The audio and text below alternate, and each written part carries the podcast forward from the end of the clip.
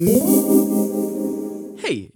did you know that the podcast you're listening to right now is actually part of a network of podcasts dubbed the Amazing Friends Podcast Network? Ethan Parker Smith? I did, Griffin Sheridan. And did you know that for other great podcasts, comics, and more, you can visit SheridanandSmith.com? No shit.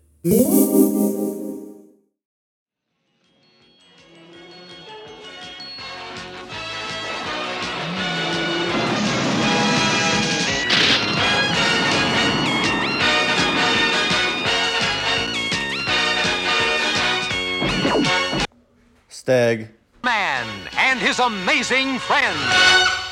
All right, welcome everybody to another episode of Stegman and his amazing friends. We're back. It's time to do this show again. Some of us are back, most of us are back. Specifically, the Venom Boys themselves are back. We have Ryan Stegman. It's his podcast. Hi, Ryan. Hello. Heyo, and then we got Donny Cates. He's back. He's made his triumphant return to the pod and to podcasting in general because you're doing your book club again.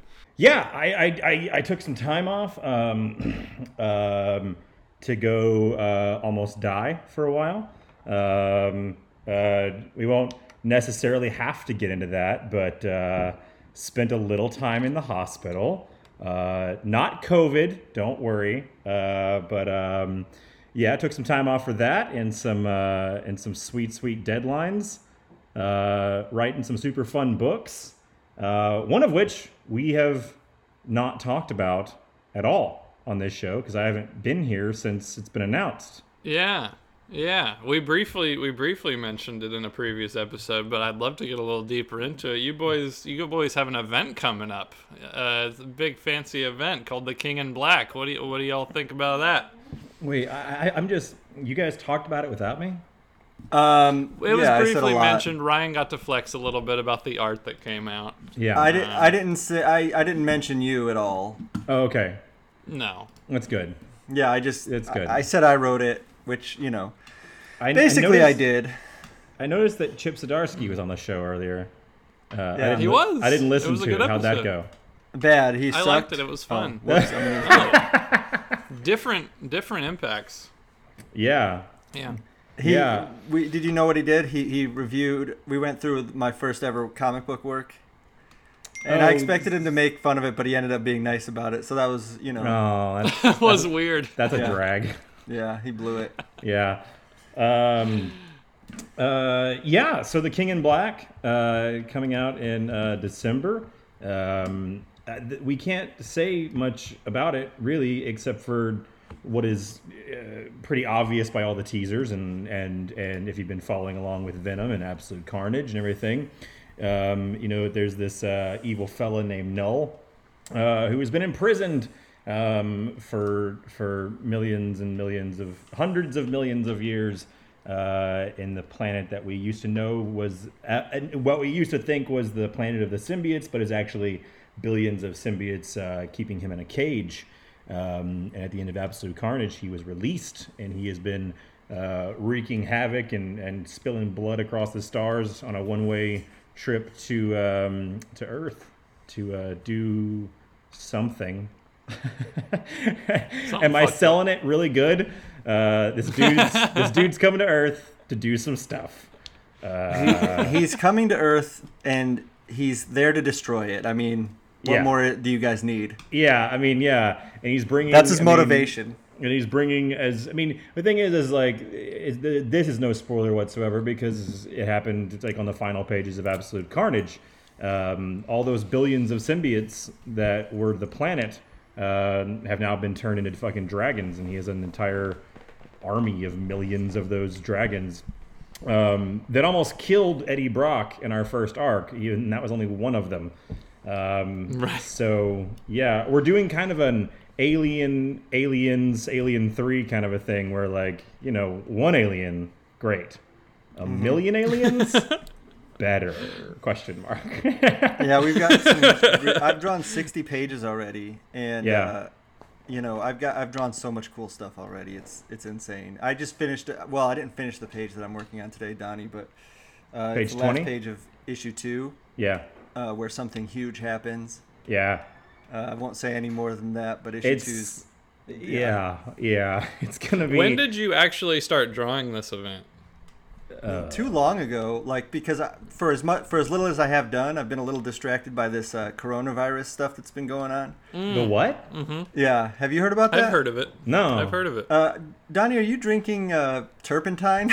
I'm drinking kom- kombucha. It does Oh. look like remarkably look like a bottle of oil. it's kombucha. yeah. Now I see why you were in the hospital. All that turpentine. drinking oil. um, you know what's funny, Ryan, is that Venom number 27 came out um, yesterday, Uh-huh. and almost universally, people tagged you I know. in all the reviews and like, like, like Donny Cates and Ryan Stegman continue to kill it, and I'm like, um, well, I mean. Ryan did the cover, but I, I did a Juan variant. Gedeon, Oh yeah, I did do the cover. Yeah. Juan Gedeon did all the art. Like people must think you were the most versatile artist in the I don't. world. I don't draw anything like Juan. You know, it drives me crazy on two levels. Number one, that Juan doesn't get his own credit. Yeah, because Juan is doing a phenomenal job. Uh, but also, God damn, his art is good on that issue. It's so it's so good looking. It's so good, yeah. I think that you've said you have this superpower before too, Donny, where I can look at any artist and be like, "Oh, that's so and so," Oh yeah, or at least that's not so and so. yeah, You know, like I, I I can tell just by like a couple hatch lines if it's Absolutely. John Romita Jr. or, you know, somebody else. It's- Right.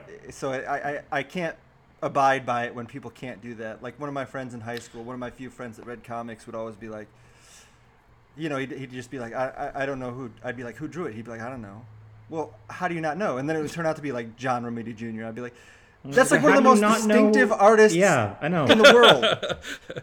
and like, it's not like like like like I don't know. I, I, there are there are some artists that are able to kind of like like I, I, I somewhat understood it when like uh, Josh Cassara stepped Yeah. in for you or he's even not even Iban a little bit. Even Iban a little bit because they're not that dissimilar in like their strokes and like and especially when it's when it's when it's inked and colored by the same guy. Mm-hmm. i get that. But like when you get to like like like like juan like juan is is playing a different sport than you. You know what i'm saying? is, yeah. like i love both of you guys equally. I'm not saying one is better than the other but like to me it's so night and day. It's like it's like looking at your art and, and looking at trads and being like Right. I, I, I, I can't tell. Is this Yeah. is is this Ryan? Like, and it's just not like- hit, Juan's not fairness, even though, being I- in colored by fair- Frank. Juan's got a different Yeah. In color. fairness, though, Yeah. I feel like I feel like people consider this series to be the brainchild of the two of you because Yeah. you guys talk Yeah. about collaborating on the story and everything. So they Well, always refer true. to I it as think like that- Cates' and Stegman's. Venom. yeah. I think that people. I think that there's a lot of that. I think that people just assume that. Yeah, that like even though it, it says written by me and with art by Juan, you know, colors by Frank and stuff like that, that Ryan is still like a part of the brain trust, you know, which he is. Yeah. I mean, absolutely. I mean, I call Ryan and talk to him about um, like arcs that he's not drawing and stuff, you know, for sure. Yeah. Um, but it's just odd, and but but but but people will specifically go go like, and this art by Stegman is just killer, as you know, like it's just like um okay. I mean Well, the cover. The I cover to- is pretty fucking I used good. to correct people, but I'm just like Yeah. I can't correct every single one of these. Like, I guess that, Yeah. I guess we're doing it right now here on the podcast. If you're Yeah. listening to this, I didn't draw it. Juan killed it. It's great. You can Yeah. give me credit though. Mm-hmm. I don't mind. I'll take the royalties as well. if- if, you know. Issue 27 was a weird one for me because uh, it was one of the issues that um, there was like the most effusive, um, like uh, um, the volume of people online, like saying how much they enjoyed the issue versus what the critics thought was so disproportionate. I was like, Was I, it really? Yeah, yeah, yeah. I, I, you know, I like, I looked at a few reviews because I, I shouldn't have, I, which I never do, which is weird. I never, I Yeah. never look at reviews anymore. I, I never. It's like. You know, I tend to judge things like I'll jump on Twitter every now and then, and it, like when, when an issue come comes out, I've all but retired from from Twitter for, for, for, the, for, the, for the most part. But like when new issues come out, I like to check in and see if people are you know uh, enjoying it.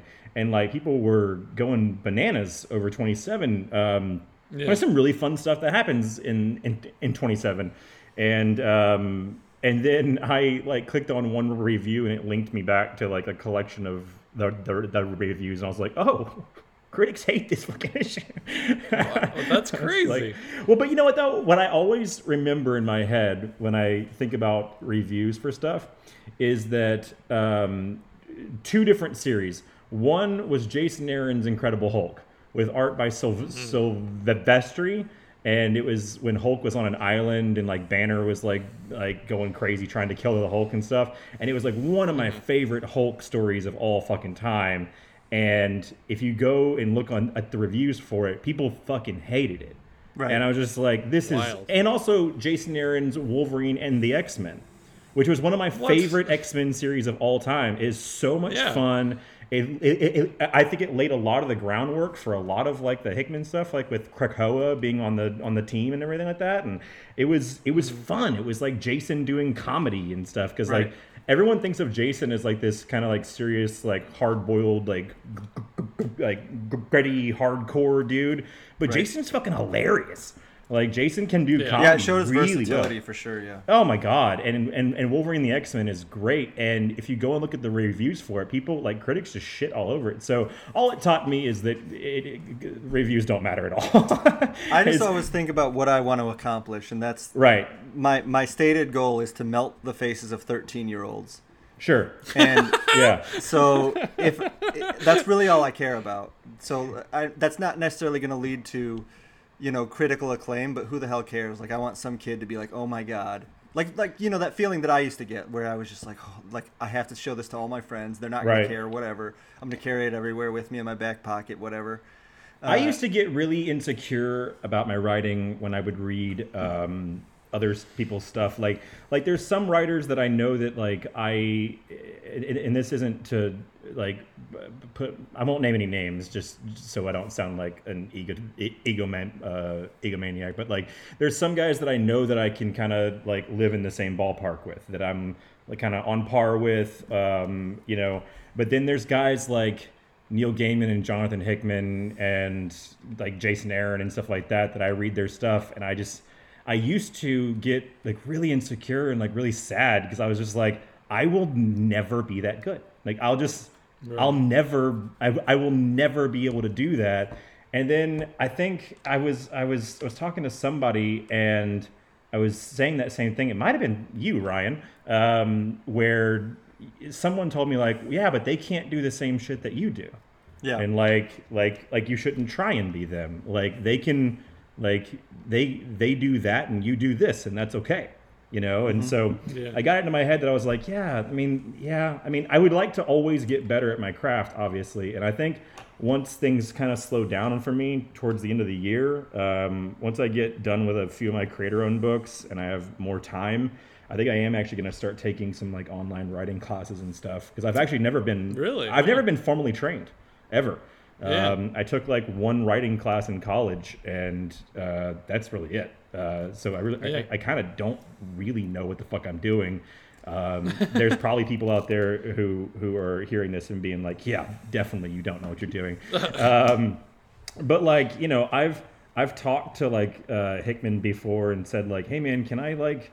Can I just call you and you can you just like teach me about structure? Like, can you just like and like I'm working with Mark Waid on crossover uh, right now, you know, and Mark Waid is our story editor, and I'm learning so much from him. You know, like he's he he gives me such sim- like simple notes about like the intentions of scenes and like what what like you know is this pushing the story forward or is this just you know blah blah blah blah blah. Um, it's been super interesting. Um, crossover's a super fucking weird book that is so hard Oh, to yeah. write. Um, Stegman's read the first issue. Um, Yeah, it's rad. He he can attest to how fucking bizarre it is and how impossible it is to write. Um, but yeah, um, yeah, I used to read uh, Southern Bastards, and I had to keep it on the bottom of my pile because I, I, I had to read it after I turned in all my scripts. Because if I read it while I was in the middle of a script, I would it would literally take me a few days to like recover and be and like to look at my script again and think it was good. Because I would read that book and then go back and read my shit and be like, oh, I'm like a toddler with a crayon. What am I doing? Well, Why am I I've- even allowed here? I've talked about this on this show before, but one of the things that like most impacted my career was when Joe Quesada gave me that portfolio review, Right.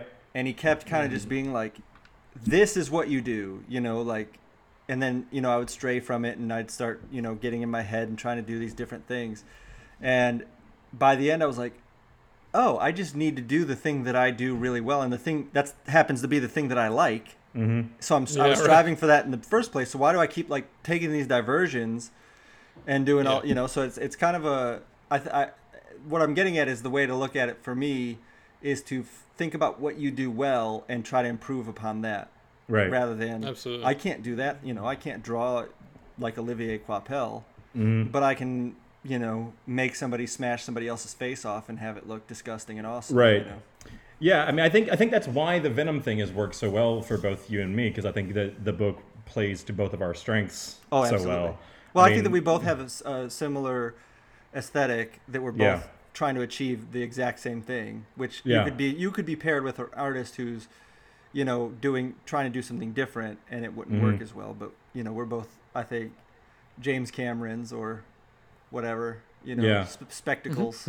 Yeah. Well, I mean, also, I mean, I, I think that one of the things that I like the most in comics, which is weird, I think people know me and us as like big time, like sledgehammer to your brain kind of big metal kind of crazy shit. But honestly, like the stuff that makes me the happiest to write is is people like sitting and talking you know and like is like is is i i tend to write a lot about like family stuff like even in my creator own work Yeah. and stuff you Oh, yeah. know and like Fathers I and think sons, yeah. fathers and sons um like like like really intimate family stuff and that's for whatever reason something that i'm always attracted to and always i always kind of veer back to.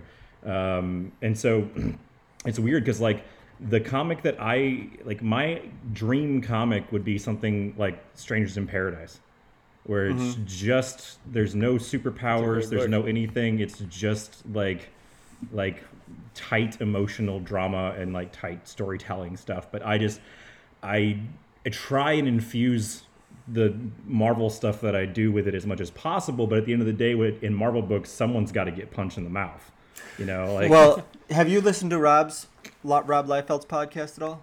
no it's really great for me because I feel like as an artist that's doing mainstream big big two books all that stuff um, and but having all these friends that do like this indie artsy stuff right you know sometimes you get in your own head about it but then you hear Rob talk about it and he's so commercial minded and that's what interests him. And it makes you feel like it's okay to be commercial minded and interested Right. in that you know? So I, i've been really enjoying his podcast for that reason. Like he's just talking about this sells you know he, he talks about how back in the day mcfarlane would say i see you're doing a little bit of that mignola stuff in your work. And, he, and rob would be like yeah i love mignola. And he'd be like keep it uh keep it commercial. Keep that line commercial. Oh really yeah. Ah. And I was like, I wish I had somebody in my corner when I would try when I would go off the reservation that would be like, Yeah. no, just fucking make it, you know, the thing that people like that you do, Right. You know, yeah. Yeah. Well, I mean, I've I've I've I've tried my best to do non-commercial shit at Marvel. Right. like Silver Surfer Black is just a fucking art film, you know. Uh, and that worked because you had you had Trad on it. as I had trad and like Yeah. and and and and Marvel just kind of let, let let us go bananas and like they they they they let our leash get longer on every single issue and like by issue five of that series it's just like a dada is like cubism like Yeah. like surreal nightmare and it's uh, in a great in a good way I said that it Um, was Trad. Trad was drawing in four dimensions somehow. Absolutely, yeah. Yes. we should have him on, man. I still want to do that. God, I I still would want to get, like do like a director's commentary of that because Trad is um, not only just an incredible artist, but like like one of the most um, Yeah, he's to artistically to. Yeah. Mm-hmm. educated guy too. Like he he Yeah. like he- the stuff that he drew on like he would call me and he was like I, I'm I'm trying to pull from like Ro- like Ro- uh, Ro- Ro- Rodin on this piece, and like I'm gonna pull from like this like, and he would like have me like uh, you know like he would like send me images of like classic paintings and all this stuff, and I was just like, man, you're in a whole other Yeah. spectrum than I am. Well, his name just- his name is Yeah. uh, his name is Trad, so you know he comes from hippie stock, right? yeah, yeah. Trad Trad Moore is one of the prime examples of an artist who looks like a drawing that they drew. Yeah. You know, That's like great. most artists look like drawings of themselves. Right. You know, like Quitely, Yeah. right? Like Quitely looks just like Yeah, a Frank Quitely yeah. drawing.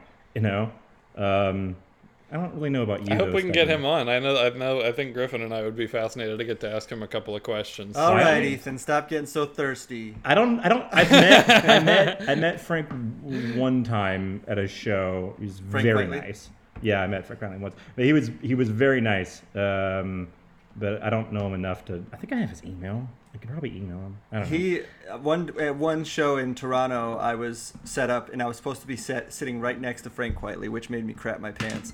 But they have these weird setups in Toronto where you have like this very small space. Mm-hmm. And he never once came to his table the entire show. Really? And people kept coming up to me and being like, "I love your work so much." Oh, I no. lo-" and I'd be like, "This was like way too early in my career for that people to be that in love with my stuff." and I, it, it was like for when I was doing like Scarlet Spider or something, and I was just like, "Thank you," and then I'd kind of like look at them, and then I'd be like, "You think I'm Frank Quitely, don't you?" and they'd be Quite like, a oh, compliment. "Oh, He's a handsome man. yeah. He's a handsome Absolutely. fella. Well, this episode is about to be. We're going to get to it in a minute. It's going to be a creative session. Can we commit to our next set of creative sessions being Donny Cates' "Strangers in Paradise"? Because I think that that would be sure. fucking I think that. I think that this I think that this book or this idea that we're about to float could be could be my Strangers in Paradise. Oh I don't think so All right, at well, that's a fun. I even though no, I think it's a great okay. So the name of the of the thing that we're going to be trying to trying to figure out here today is sawed off Shogun, um, Oh which I think in a grand twist, what if it had no action at all? Just a, just a bunch of people talking about like like like hard breakups and like family drama. Well, it's like Love and Rockets kind of has it. Well, it has Yeah. love in the title, but it always sounds like a Yeah. sci-fi epic, and there is some Yeah. sci-fi elements, but it's very much just like, I think that would be. I think that's how we get an Eisner, Ryan. okay, Yeah, all right. Yeah. I did. Well, I'm excited to get into I it. I wanted to. I wanted to say I think that was a great conversation creatively, and I wanted to say I really admired that you were talking about going back to writing classes. Yeah. Because I love. I love. That's something I love about comic creators is like that constant drive to like get better. Um, and I and that's that's something that I really feel like I'm going to be striving for moving forward creatively as well. And it I just don't think that gets I'm me very going. good at my job. I, I just I think that I've been I've been uh, like accidentally writing things that people like uh, for ten years now, um, and I have. It's funny. I it, it's always it always somewhat hurts my feelings that like, and not I, I I shouldn't say that, but like people come up to me all the time and they're like, dude, God Country and Thanos wins is the best things you've ever done. And I'm like, that was, that was that The was first like two. five- That was like five. That was like Yeah. five years ago. I was like, I was like not, nothing else. But no, those weren't the first things I, I know, did. know, I know. God Kind of Country was the tenth creator-owned book I ever did. But Do people not tell you that Silver Surfer Black is your best thing? Because I feel that's like really up there for me. Um, I Ethan, really- uh, What? Oh yeah. I no, I think that I, I do honest if if I'm being completely candid and honest here, I do think that there was a period in my life where I really thought that um, like I had creator owned book after creator owned book get canceled and no one was reading it and no one was paying any attention to me whatsoever. And so I had this fury inside of me to create something that would be would make a grand impression and it just Right. so happened to be back to back God Country and Thanos wins. And Thanos wins especially Jeff and I really got it into our head that we were going to write something that was going to put a dent in the side of the fucking world and Yeah. and really like show up at Marvel and be like what fucking time is it? You know? Um, and I think that I think that there's a danger in getting too comfortable at Marvel um, and being and you know knowing that like oh Thor is doing really well and Venom is doing really well and you know like maybe this issue isn't that important and I I can wing one off or here and that but I try and fight that as much as humanly possible and try and like drive down deep into into where I was when I was fucking you know in my early 30s late 20s um, but you know there's a difference between writing when you're hungry and poor uh, you know um, I will say uh, I wanted to touch on something that Ethan said. you did how you said that it, you seem like we always are striving to get better. That's uh, I think that you'll find that across the board with Yeah. every comic Yeah, creator, totally. and I think it's Yeah. not it's not because you get there and that's what you want to do. It's because that's how you are as a person, and you've Yeah. you, you're about that like that about everything. I am a, I'm like that about everything, almost to a fault where it's like almost OCD, where I have to get better at everything that I'm doing all the time. Yeah. But Right, that's a that's an important point for the uh, you know any aspiring creators out there is that you have to be able to self edit and to Yeah. realize when you're not doing a good job and want to do better. So you know like as soon as I see an artist come in and they and they have a job and on you know page 18 of their first book they're willing to phone it in, I know where this is headed. You know what I mean? Yeah. Yeah. I mean, A I, middling I career or you know like Ryan, you Yeah. talk about you you talk about how there was a period in your in your career where you had you were you had changed your com- your entire art style. It was during your Uncanny Avengers, right? Yep. Yep. um, and and you didn't like how how it worked out, and so you you you you went back, right? But Right. like that that kind of self exploration, like I did the same thing when I when I did, when I relaunched Guardians of the Galaxy. I had just written, you know, Thanos and Doctor Strange, and maybe some. I had just started on Venom, I think, and I was um, I found myself over relying on caption work and Yeah. using this third person captioning. And so when I started writing Guardians, I was like, you know what? Just for an experiment, no captions. Right. I'm just gonna because because I've been ra- really, really, really relying on that. No captions, ever. Um, and I did not like it. Right. I did not like it Yeah, we talked at about that all. before, right. I I found out that in a team book, captions are really helpful, especially. Yeah, yeah, yeah. And so then when I went on to when I when I left that and I I started doing like Silver Surfer and especially Thor, I was like, all right, I, I bring those captions back. I'm I'm I'm better Griffin with and those I had a specific conversation about that when we read Thor. We were talking about Thor number one. I was like, those are some fucking classic Donny captions. They're so good. yeah, I, I think that Thor sounds. I think that my Thor run so far um, sounds i- in tone the most like Thanos wins. I think it sounds Yeah. way more like like the writer that I kind of want to be. But it's also a lot of pressure. Uh, Thor's the hardest book I write every month um, Right. because uh, a I was following Jason, and so there was pressure that I had to fucking show up to work you know um, and b it's it's there's you look at i mean like thanos and thor if you look at like the history of people who have written those books they're all bangers Right. they're they're Yeah. all like everyone who writes thor and everyone who writes thanos shows up to work because like the scale and the epicness of it like it has to be on point so um anyway with that was a that was a, a fun cathartic little little run down how insecure Basically, we the are bottom line is we rule. We're Yeah. both really good at everything we do. yeah and king in black is fucking dope i i like to think Yeah. that that ryan and i are um at the top of our game venom wise i think it's already uh, you know as far as we're into it already i think it's i think it's a better event than absolute carnage Yeah, we learned a Um, lot from Absolute Carnage, which I we think did. is cool.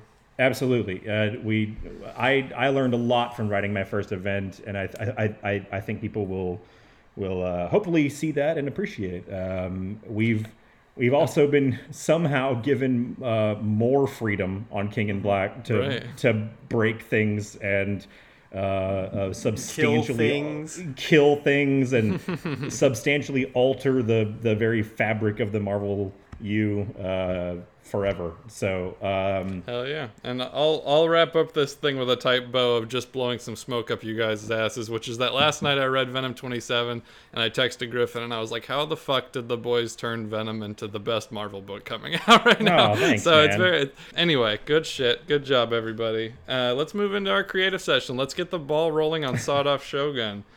Um, yeah, yeah, Yeah, what do we Um, got? Okay, it's so, here's roommates. Here's here's yeah, it's three roommates. Uh, one of them was a hitman. Um, th- that's actually true. Um, okay, so here's what I have. All right, this is what I have. It's called Sawed Off Shogun. That's it. That's what I have. But Yep. we did discuss some time like traveling, it. right? You- Yeah, yeah, okay. So what I have do you not like? what- Do you want not want to go that direction? No, no, no, no, no, no. We can't. I can tell you what my kind of my kind of premise for it was that I wanted to write a really, really simple, like like simple bare bones plot like John Wick. Like like John Wick's about a dude whose dog dies and he fucking murders everyone on the planet, Yeah. right? It's the simplest yeah. plot of all time. And I was like, man, I want to do something like that. That is just like that's mm-hmm. just like like the first page of the comic tells you everything you need to know and then it's just go time right and so what mm-hmm. i kind of thought was it's a guy um, from the future from like a far-flung future that does it doesn't matter what the year is it doesn't matter at all. And he's chasing someone backwards in time. And you have no idea why but this person has done this guy or this girl wrong. And um, they they're like whatever time travel contraptions on their wrist or whatever the fuck it is.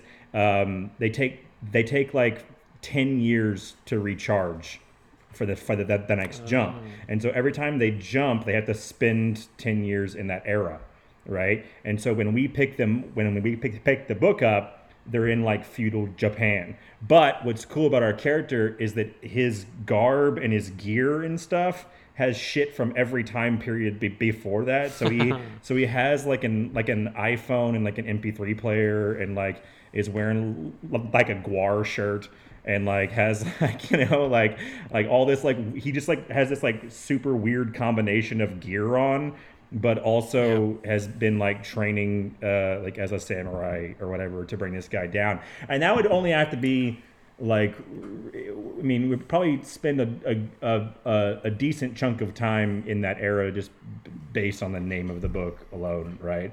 Right. um, um, but then I, I I quite like the idea of it of the story moving all the way back to like the beginning of time or like the dinosaur era. And then like the like the the joke the joke of it could be that at the very end he finds the guy and he's like and he's like you like you cheated me out of a poker game. You owe me 50 bucks. Like it, he's just this guy's just like wasted his entire life to- So that's- to- Yeah, we need we need the uh, the reasoning for that. But are you saying are you saying it can be any ten year period in history? Like, it, it, can they go from feudal Japan to the future back to dinosaurs? Oh, that's a good question. Uh, yeah, probably they can probably jump wherever. Yeah, I mean, you you, you would kind of have to do some some you know Who's choosing booky- where they go when they jump? Well, I think the the guy who's who's being chased is probably the guy who who's who's jumping, right? And and you would have to do some kind of a comic book sciency, you know, eh, you know stuff to explain that like he's he's synced his thing with that guy's thing, you know, and so when he jumps, he jumps too, you know. And maybe 10 years is too long because by that point like they'd be they'd be like two old old men, they'd be like in their like 80s and they've been like jumping since they were like 19, which is I don't know, kind of fun. Um, That'd be kind of fun if it was old men in feudal Japan. I mean, a year. future. I mean, a year's a pretty long time. I mean, to spend in a Yeah. time period, right? Yeah, but you're not going to want to have them age throughout. I guess it's a comic book. You can have them. I was thinking of it as a movie, but as a comic book, you don't want them to, or as a movie, you wouldn't want them to age necessarily. Although they do have all that technology where they can age people up. Yeah. So- Well, the idea. I mean, you could do it. You could do uh, like a single issue in each time period. You know. Um, but uh, I- again, that's all I have. Um, so I don't know really where we go from there. I did. Um, uh, Ryan, do you have do you have a Google in front of you? Yeah. Do you remember Alex Ross's design uh, uh, for the X Men when he he did this badass design of uh, Cyclops Yes. Uh, with, like the, trench coat and everything? Yeah. For some reason, I stumbled upon that image and I was like, "That's what the main guy should should look like." Like that kind of like All like when it- black. yeah, but like that's how it should start. Like he should like look like that. I'm thinking almost like like wearing a mask the en- the the the en- en- entire time too, right?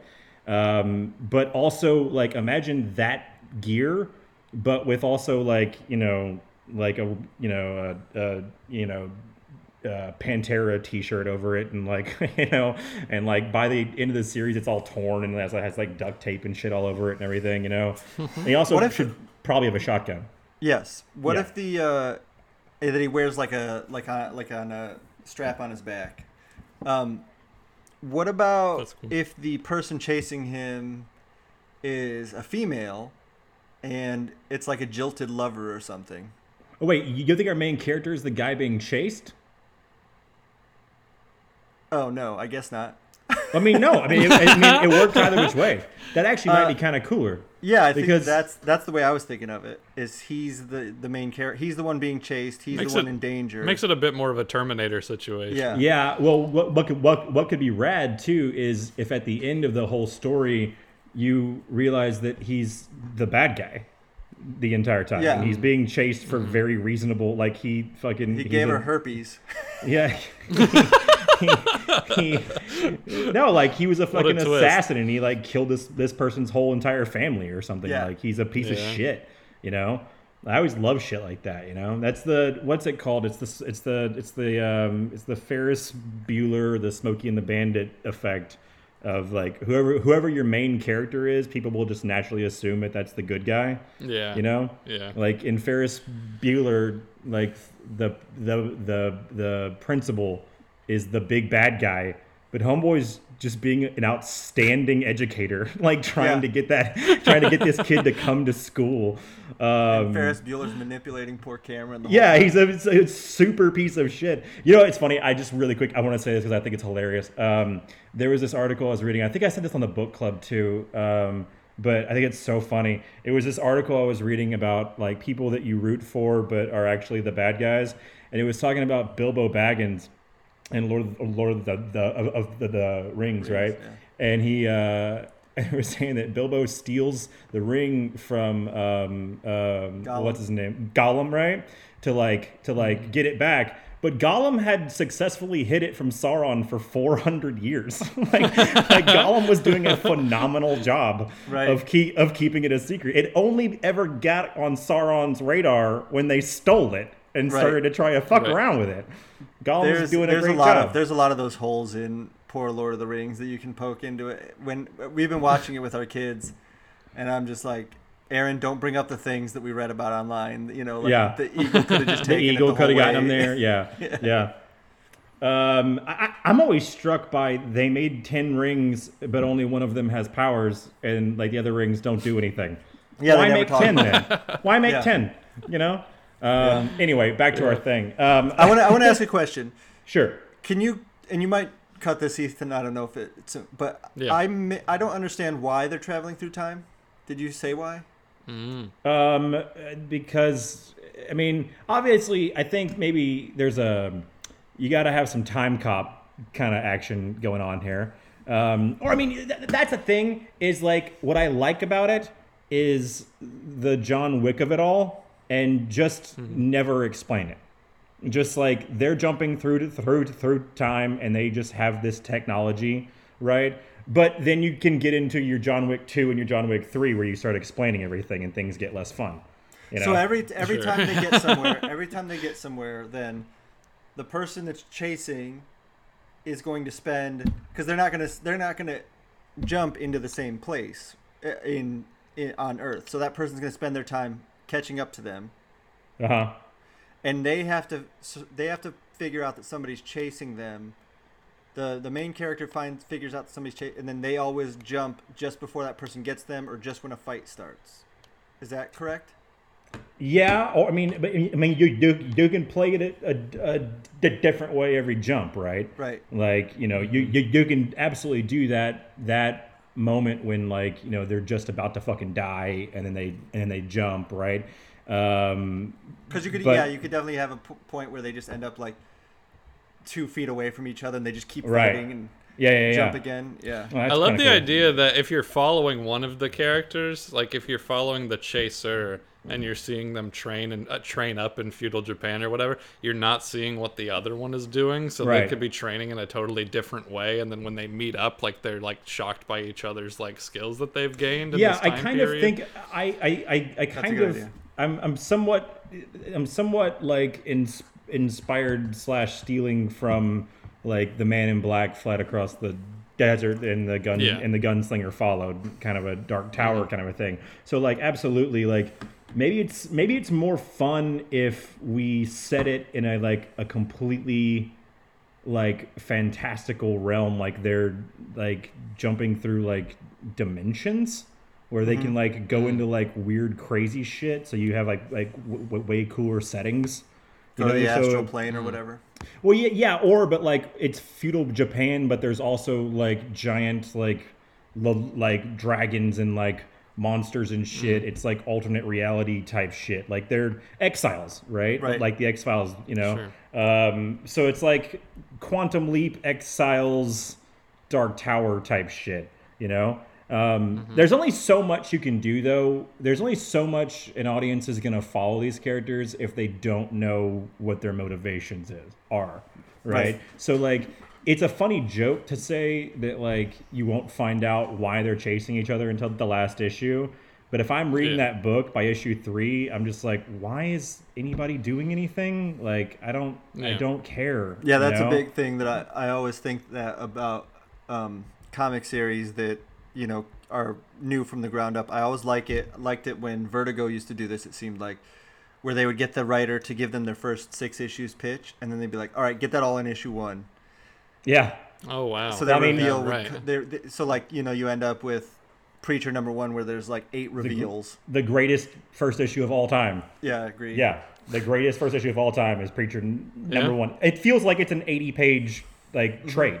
Yeah. And really, what it is is three people sitting at a diner, and and he just like t- tells you he literally tells you the entire first season of the of the of the TV show in the first issue. yeah, he does. Like by the by the end of the first issue of Preacher, you know the saint, you know um like the angel and the demon and his powers and what they're gonna go and do and like The you know of God. Yeah. everything. You know Right. everything about the entire series by the end of the first issue.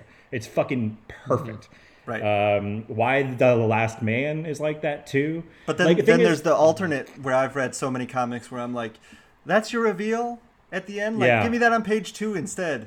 Yeah, Like- well, that's the it, it- it's Mm. Kieran. Uh, Kieran uh, developed this. I, I don't. I don't. I I, I think it, it came from him. He might have been quoting someone else, but I'm almost certain that he that he uh, crafted this. The idea of the premise and the promise, Mm-hmm. right? So like the like you know uh, God Country, right? Like you you you know the premise of it by like the solicitations. You know, it's an Yeah. old guy with Alzheimer's who gets a sword that magically brings it back, right? Well, you already know mm-hmm. that walking into the book, and that's what you, what you're you're reading the book for.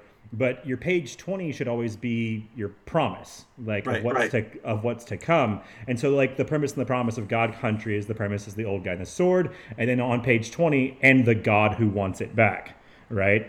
And so n- now you know, like Mark Waid once told me, like every story is the exact same story. It's someone wants something and there's something in their way, Right. right? It's the, that's every story ever told, right?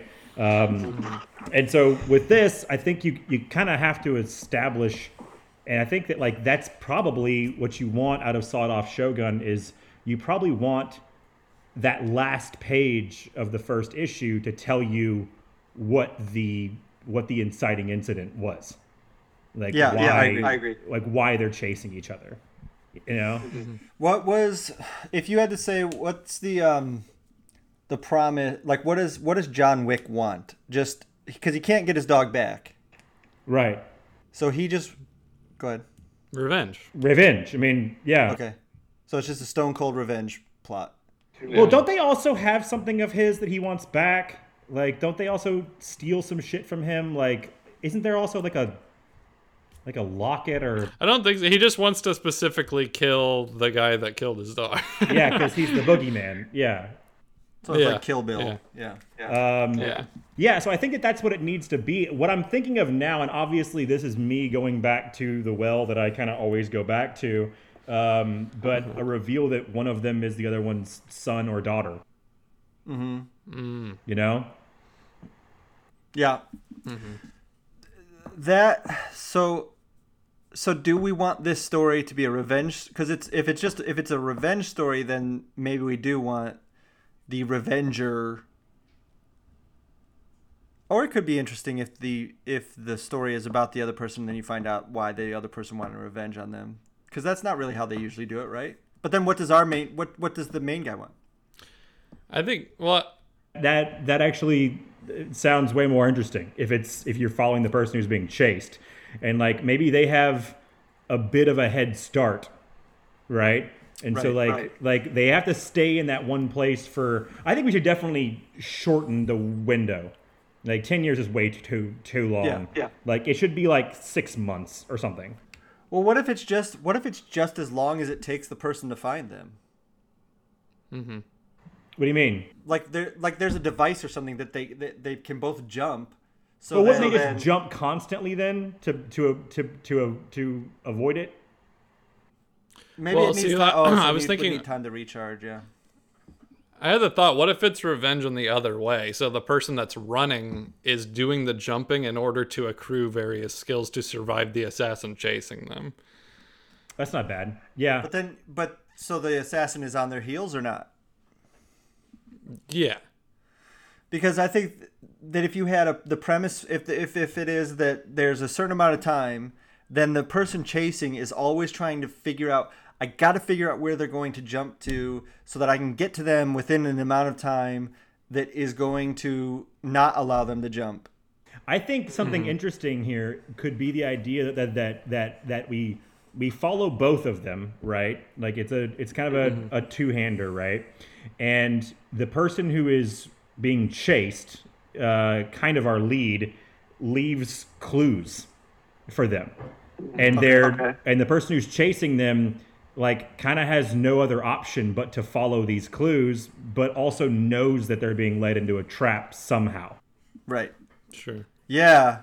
I gotcha. you you could construct this kind of like seven like Hannibal kind of like serial killer kind of like intrigue where this person who's chasing them has no choice because otherwise they'll just be stranded in time, right? That yeah, they, they mm-hmm. both need each other for some reason. Yeah, and so the person the person who's running is leaving them like these like intricate clues as they jump through time, and maybe they're even like changing time to like l- let them know where they've been. Okay. You know. Yeah. Um, and so like it's I mean at this point this is, sounds like the hardest book to write on the fucking planet. Sounds really hard. As soon as you said intricate clues, I was like, oh no. I mean this would be super hard to write. Um, but we're, I've always thought honest really a, a really quick tangent, but maybe not. Um, uh, I always thought one of the coolest ideas uh, would be, you know how Grand Theft Auto has like set their their franchise in like the 80s and like the 90s and like mm-hmm. modern day. yeah. I always thought it'd be really mm-hmm. cool if you had three playable characters and they were all in a different time period. And you could oh, jump shit, yeah. and you could jump from each character and if you were a character in the 70s, your actions would change when you jumped would change oh, time when you jumped back to the other character. So like if you were in a Grand Theft Auto game and you were playing in the 70s and you blew up a bridge, like when you went to the character and now everything would be changed like the landscape would, would be changed it'd be it'd be imp- it'd be an impossible game, a g- game to code but someone will do it um, but that could be cool like if if if if they're going through time and they're changing things as clues like kind of a kind of a catch me if you can through time kind of a thing Yeah. mm-hmm. There's a. Have you have you got- either of you read that uh, Thirteen Lives of Harry August or some? I can't remember how many lives it is. Have you heard of that? Uh, it's a story about um, a guy who uh, he's he's every time he dies he's reborn again in the exact same place and he lives his life over again. well that's the Laura McTaggart thing right yeah. Uh, and then he, uh, it's a really cool book, but they they then reveal that there's a bunch of people like this, and then one of them is hunting him down, but has to know doesn't know where he's born, doesn't know his real name because he was a bastard child and all this stuff, and he's got to hide that. But that's a similar thing happens where they leave clues. Um, I don't know where that gets us, but it. but there's there's something to that where they leave they leave cert so that they can sort of navigate around. I don't know. Cut that out. Interesting. We're on the cusp of something really cool. I know. I feel like it's right there. I just can't put it together. What if I mean I do if we're going down the the lane of like leaving clues and stuff, well what does that sound a lot like? I mean that's a serial murderer, right? Mm-hmm. A time Yeah, traveling right. serial murderer and like a Clarice Starling who's like hunting them down through time. That's fucking awesome. We're so we're, That's we're really right on the cusp of having. We need the idea of why they need each other. Right.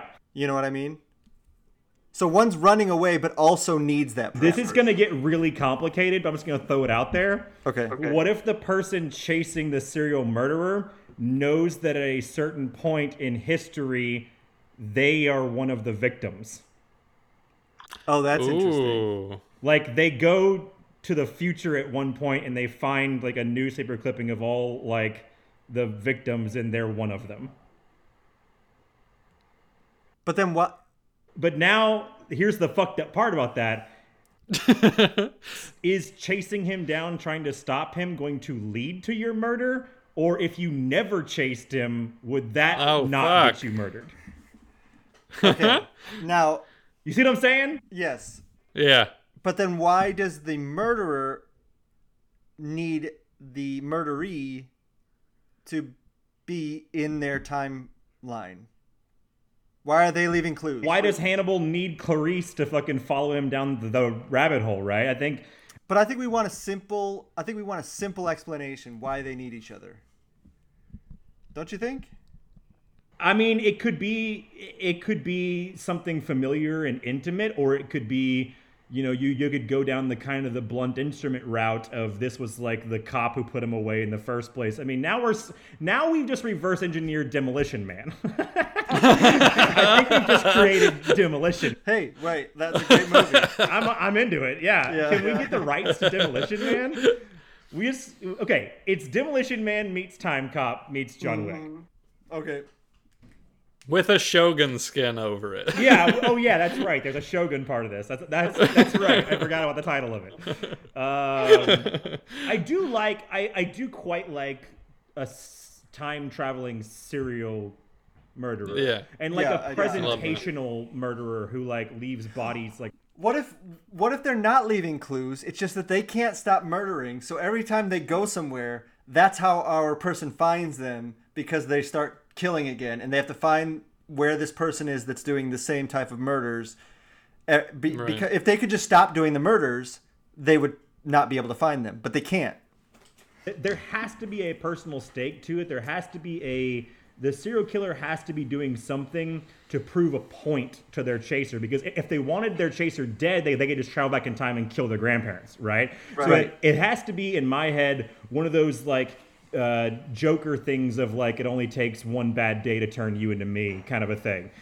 Right. Mm-hmm. Or they I'm just look, look, I am smarter than you, I'm better than you, so I like fucking with you. What if, dude? What if the the grand reveal at the end of it is that the serial murderer takes them all the way back to the future that they started at, and at the beginning of the story, that f- future is this horrible dystopia, and it's like really shitty and like horrible Mad Max times, and then after all the murdering is done, they go back and it's perfect. And the serial killer, like through all these strategic killings, he fixed the future.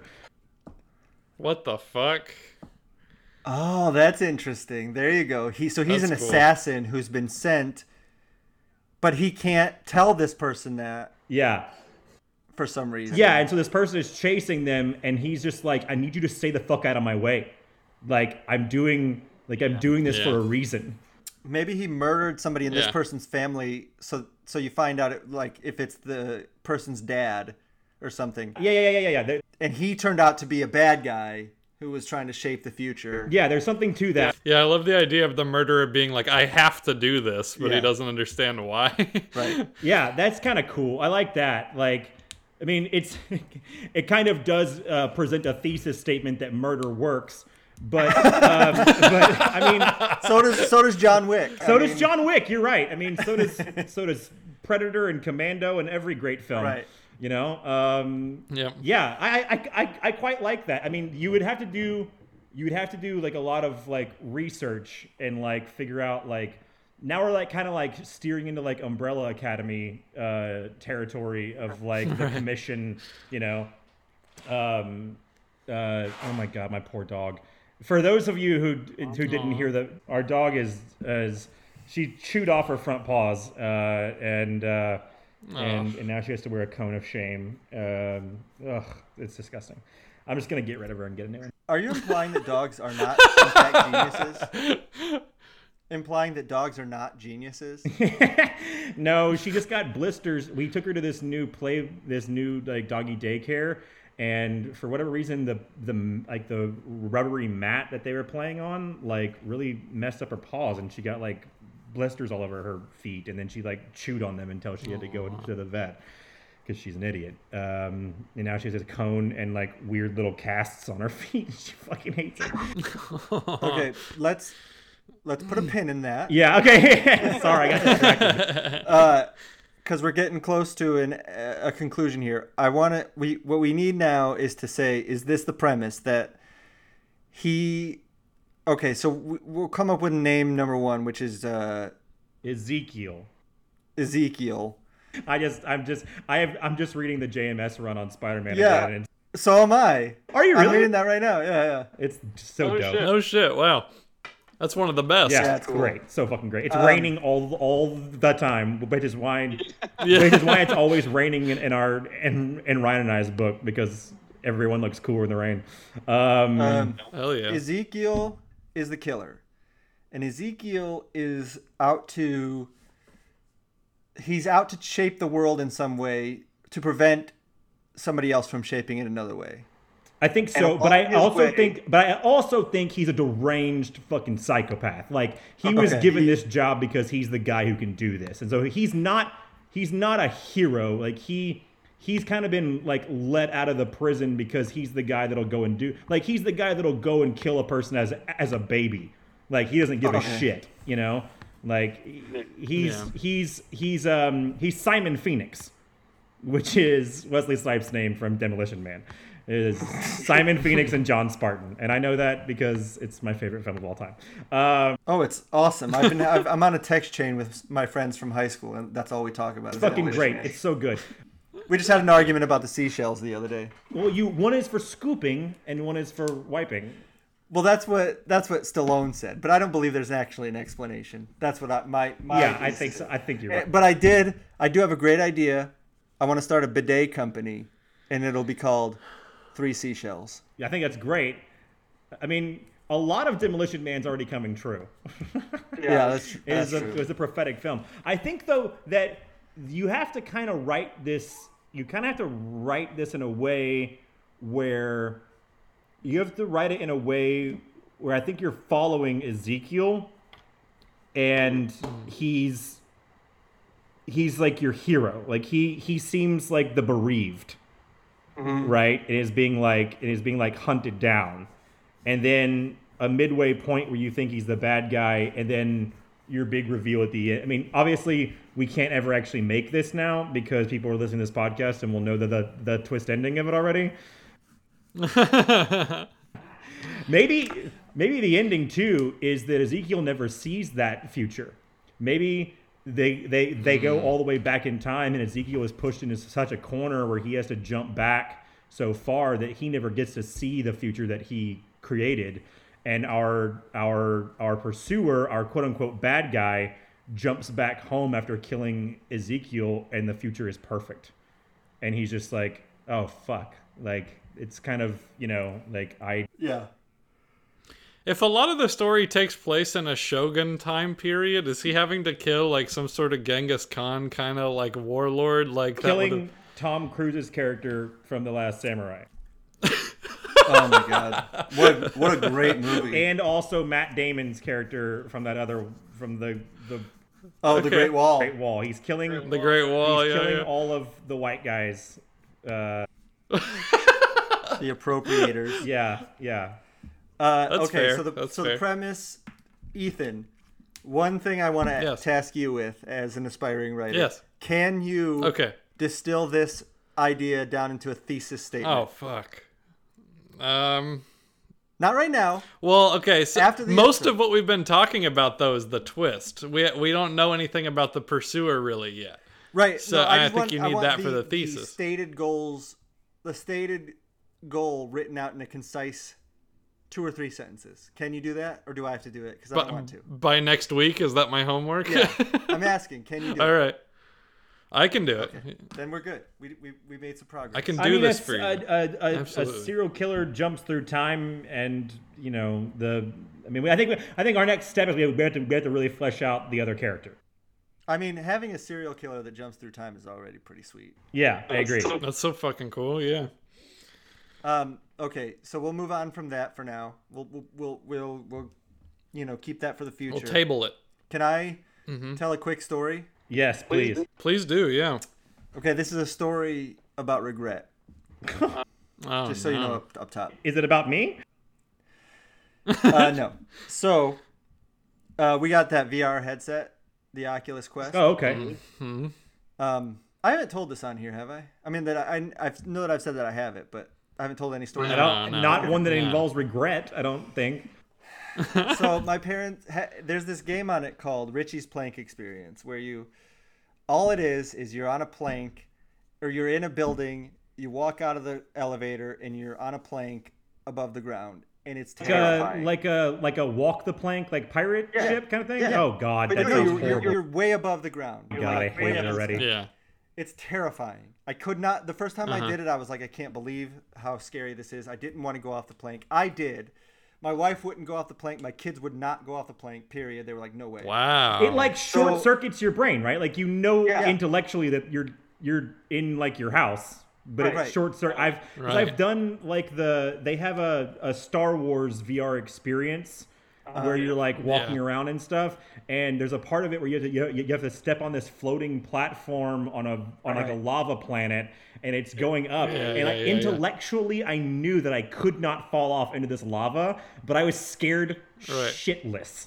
Right. Exactly. Right. No, there's something about it. I like my wife was like, I can't walk off the edge. I'm like, it's fake.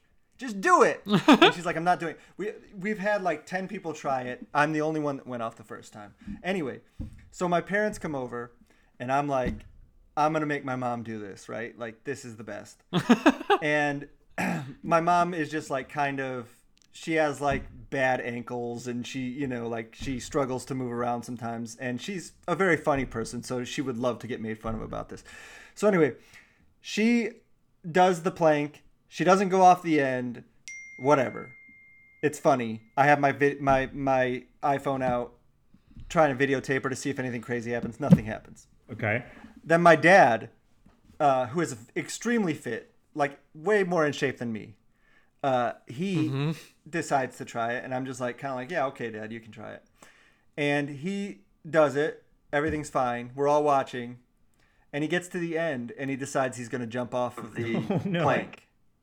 And he just steps to the side, and all of a sudden he starts going, whoa, whoa, whoa, and he falls to his knees in like the slowest fall I've ever seen. I'm thinking like, this is he's that's silly. Like what he thinks he's being funny, okay. And then all of a sudden he falls to the side, and his head goes through my drywall. What? Holy shit. yes, there's a whole. I will. You Did know your dad what, I'll have a heart attack? Is after this a story about how your dad died? What is happening right now? So yeah, it's Oh my regret, right? God, I you feel killed bad that I killed my. Oh, No. no. So anyway, the regret is. well, let me say he's fine. Okay. 100% fine. He was not hurt. Uh, his pride was a little hurt. The regret is. I did not get this on video. God damn it! It's the worst thing that's ever happened to me. It was amazing. I wish that the whole world could see this because it would have gone viral. This this would have blown up our podcast. Oh, I would've been absolutely. Like, now that I have you here, check out Stegman Show. You know. oh my god! But- Someone please Oh my animate it. god. Yeah. Yeah. the way that he fell You gotta- so strange. It was a collapse to his knees. He's saying, "Whoa!" I'm like, "What is he doing?" And then, and then instead of like for some reason, then he falls to the side. And I asked him about it after. I said, "What happened?" He said, "I just, I decided I was going to go off the um, the plank, He's like, I knew it wasn't real, so I'm like, of course I can go off the plank. And then he said everything just got all fucked up. he said all of a sudden he was Oh just my like, god. he had no idea where he was, what was happening, and his he's lucky he didn't hit his stud, which he did. Yeah.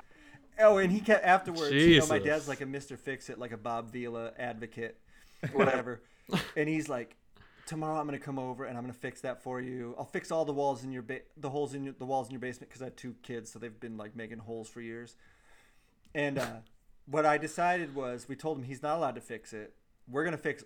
Aaron and I are gonna fix all the holes in the basement, and we're gonna get a plaque and just put that above his head hole. it says just Dave's head hole, and that's it. All right. It's amazing. you gotta get some hor- you gotta get some horror games on there. It's terrifying. It's really scary. Oh yeah. I, no, these, I would never. Give your dad a heart attack. well, I we thought it was.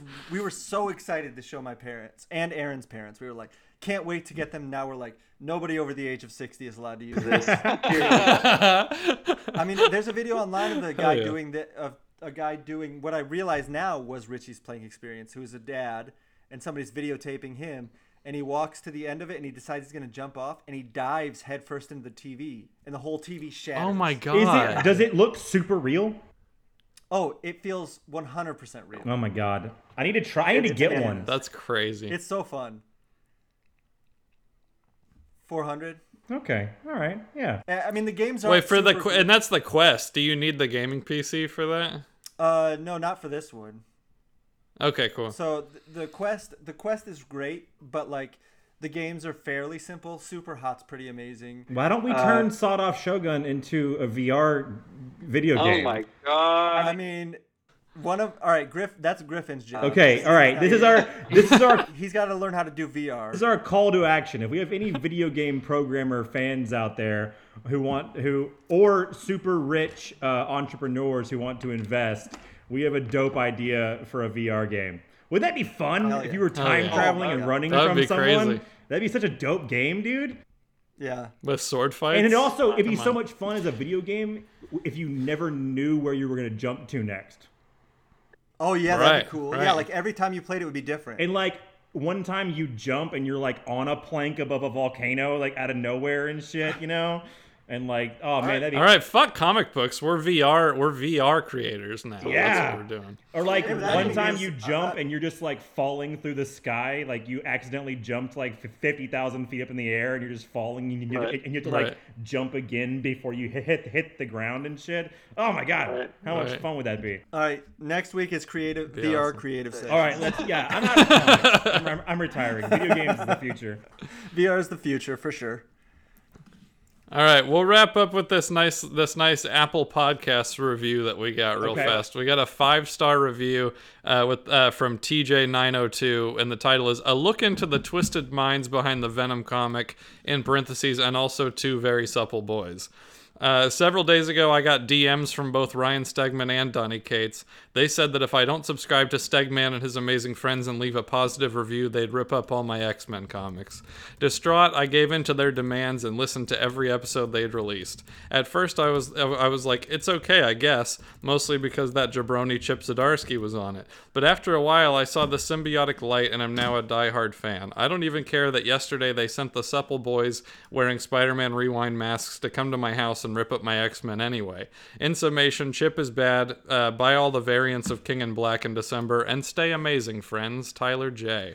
Well, the reason we did that is because we explicitly said in the DMs that you, that you can't mention that we threatened you to do that. Yeah. Yeah. Yeah. I mean, that was Okay. kind you of part of the, the deal, rules. buddy.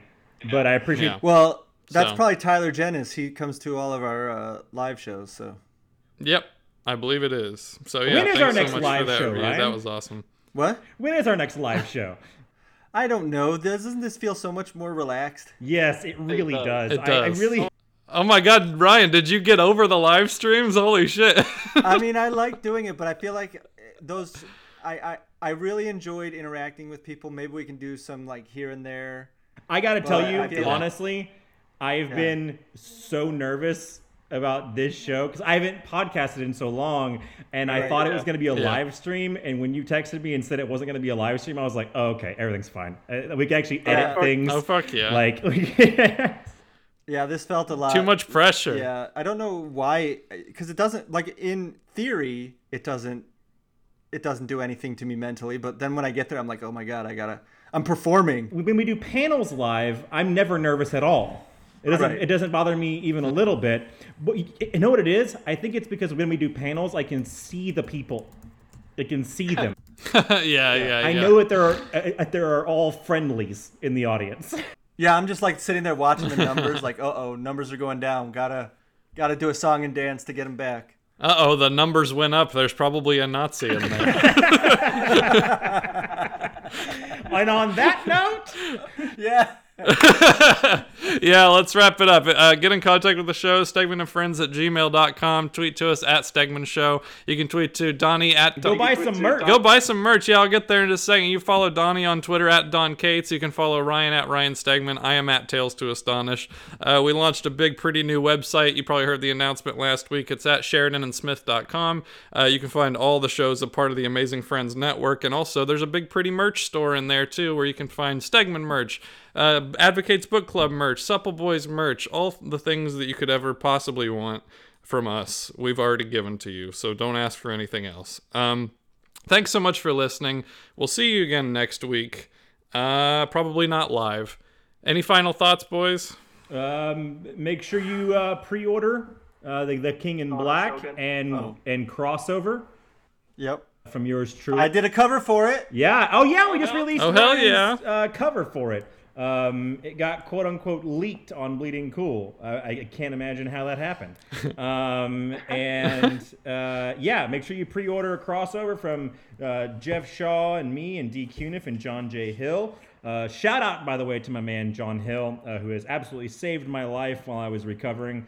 Um, and uh, yeah, uh, pre-order King in Black. Um, lots more news on King in Black, tie-ins, um, cool promotional items, cool swag, cool stuff coming soon. Um, and Ryan and I will be here to walk you all through it. Ryan, any final thoughts? Uh, no, but I was just thinking I'm gonna text you guys a picture of the hole, the head hole after this. But Oh yeah, I'll wait till the episode comes out to put it on Twitter. yeah. Put it on Twitter. Oh, fuck yeah. I just also Chip was texting me during the podcast, and I just asked if he wants me to read some bullshit he says on the air, and he said for free no. So Chip has All right, great. Well, since Griffin's not here to stop me, stay amazing, friends. See you guys next week.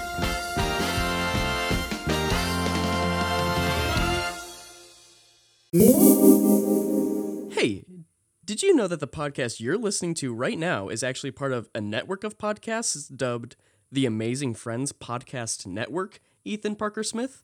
I did, Griffin Sheridan. And did you know that for other great podcasts, comics, and more, you can visit SheridanandSmith.com? No shit.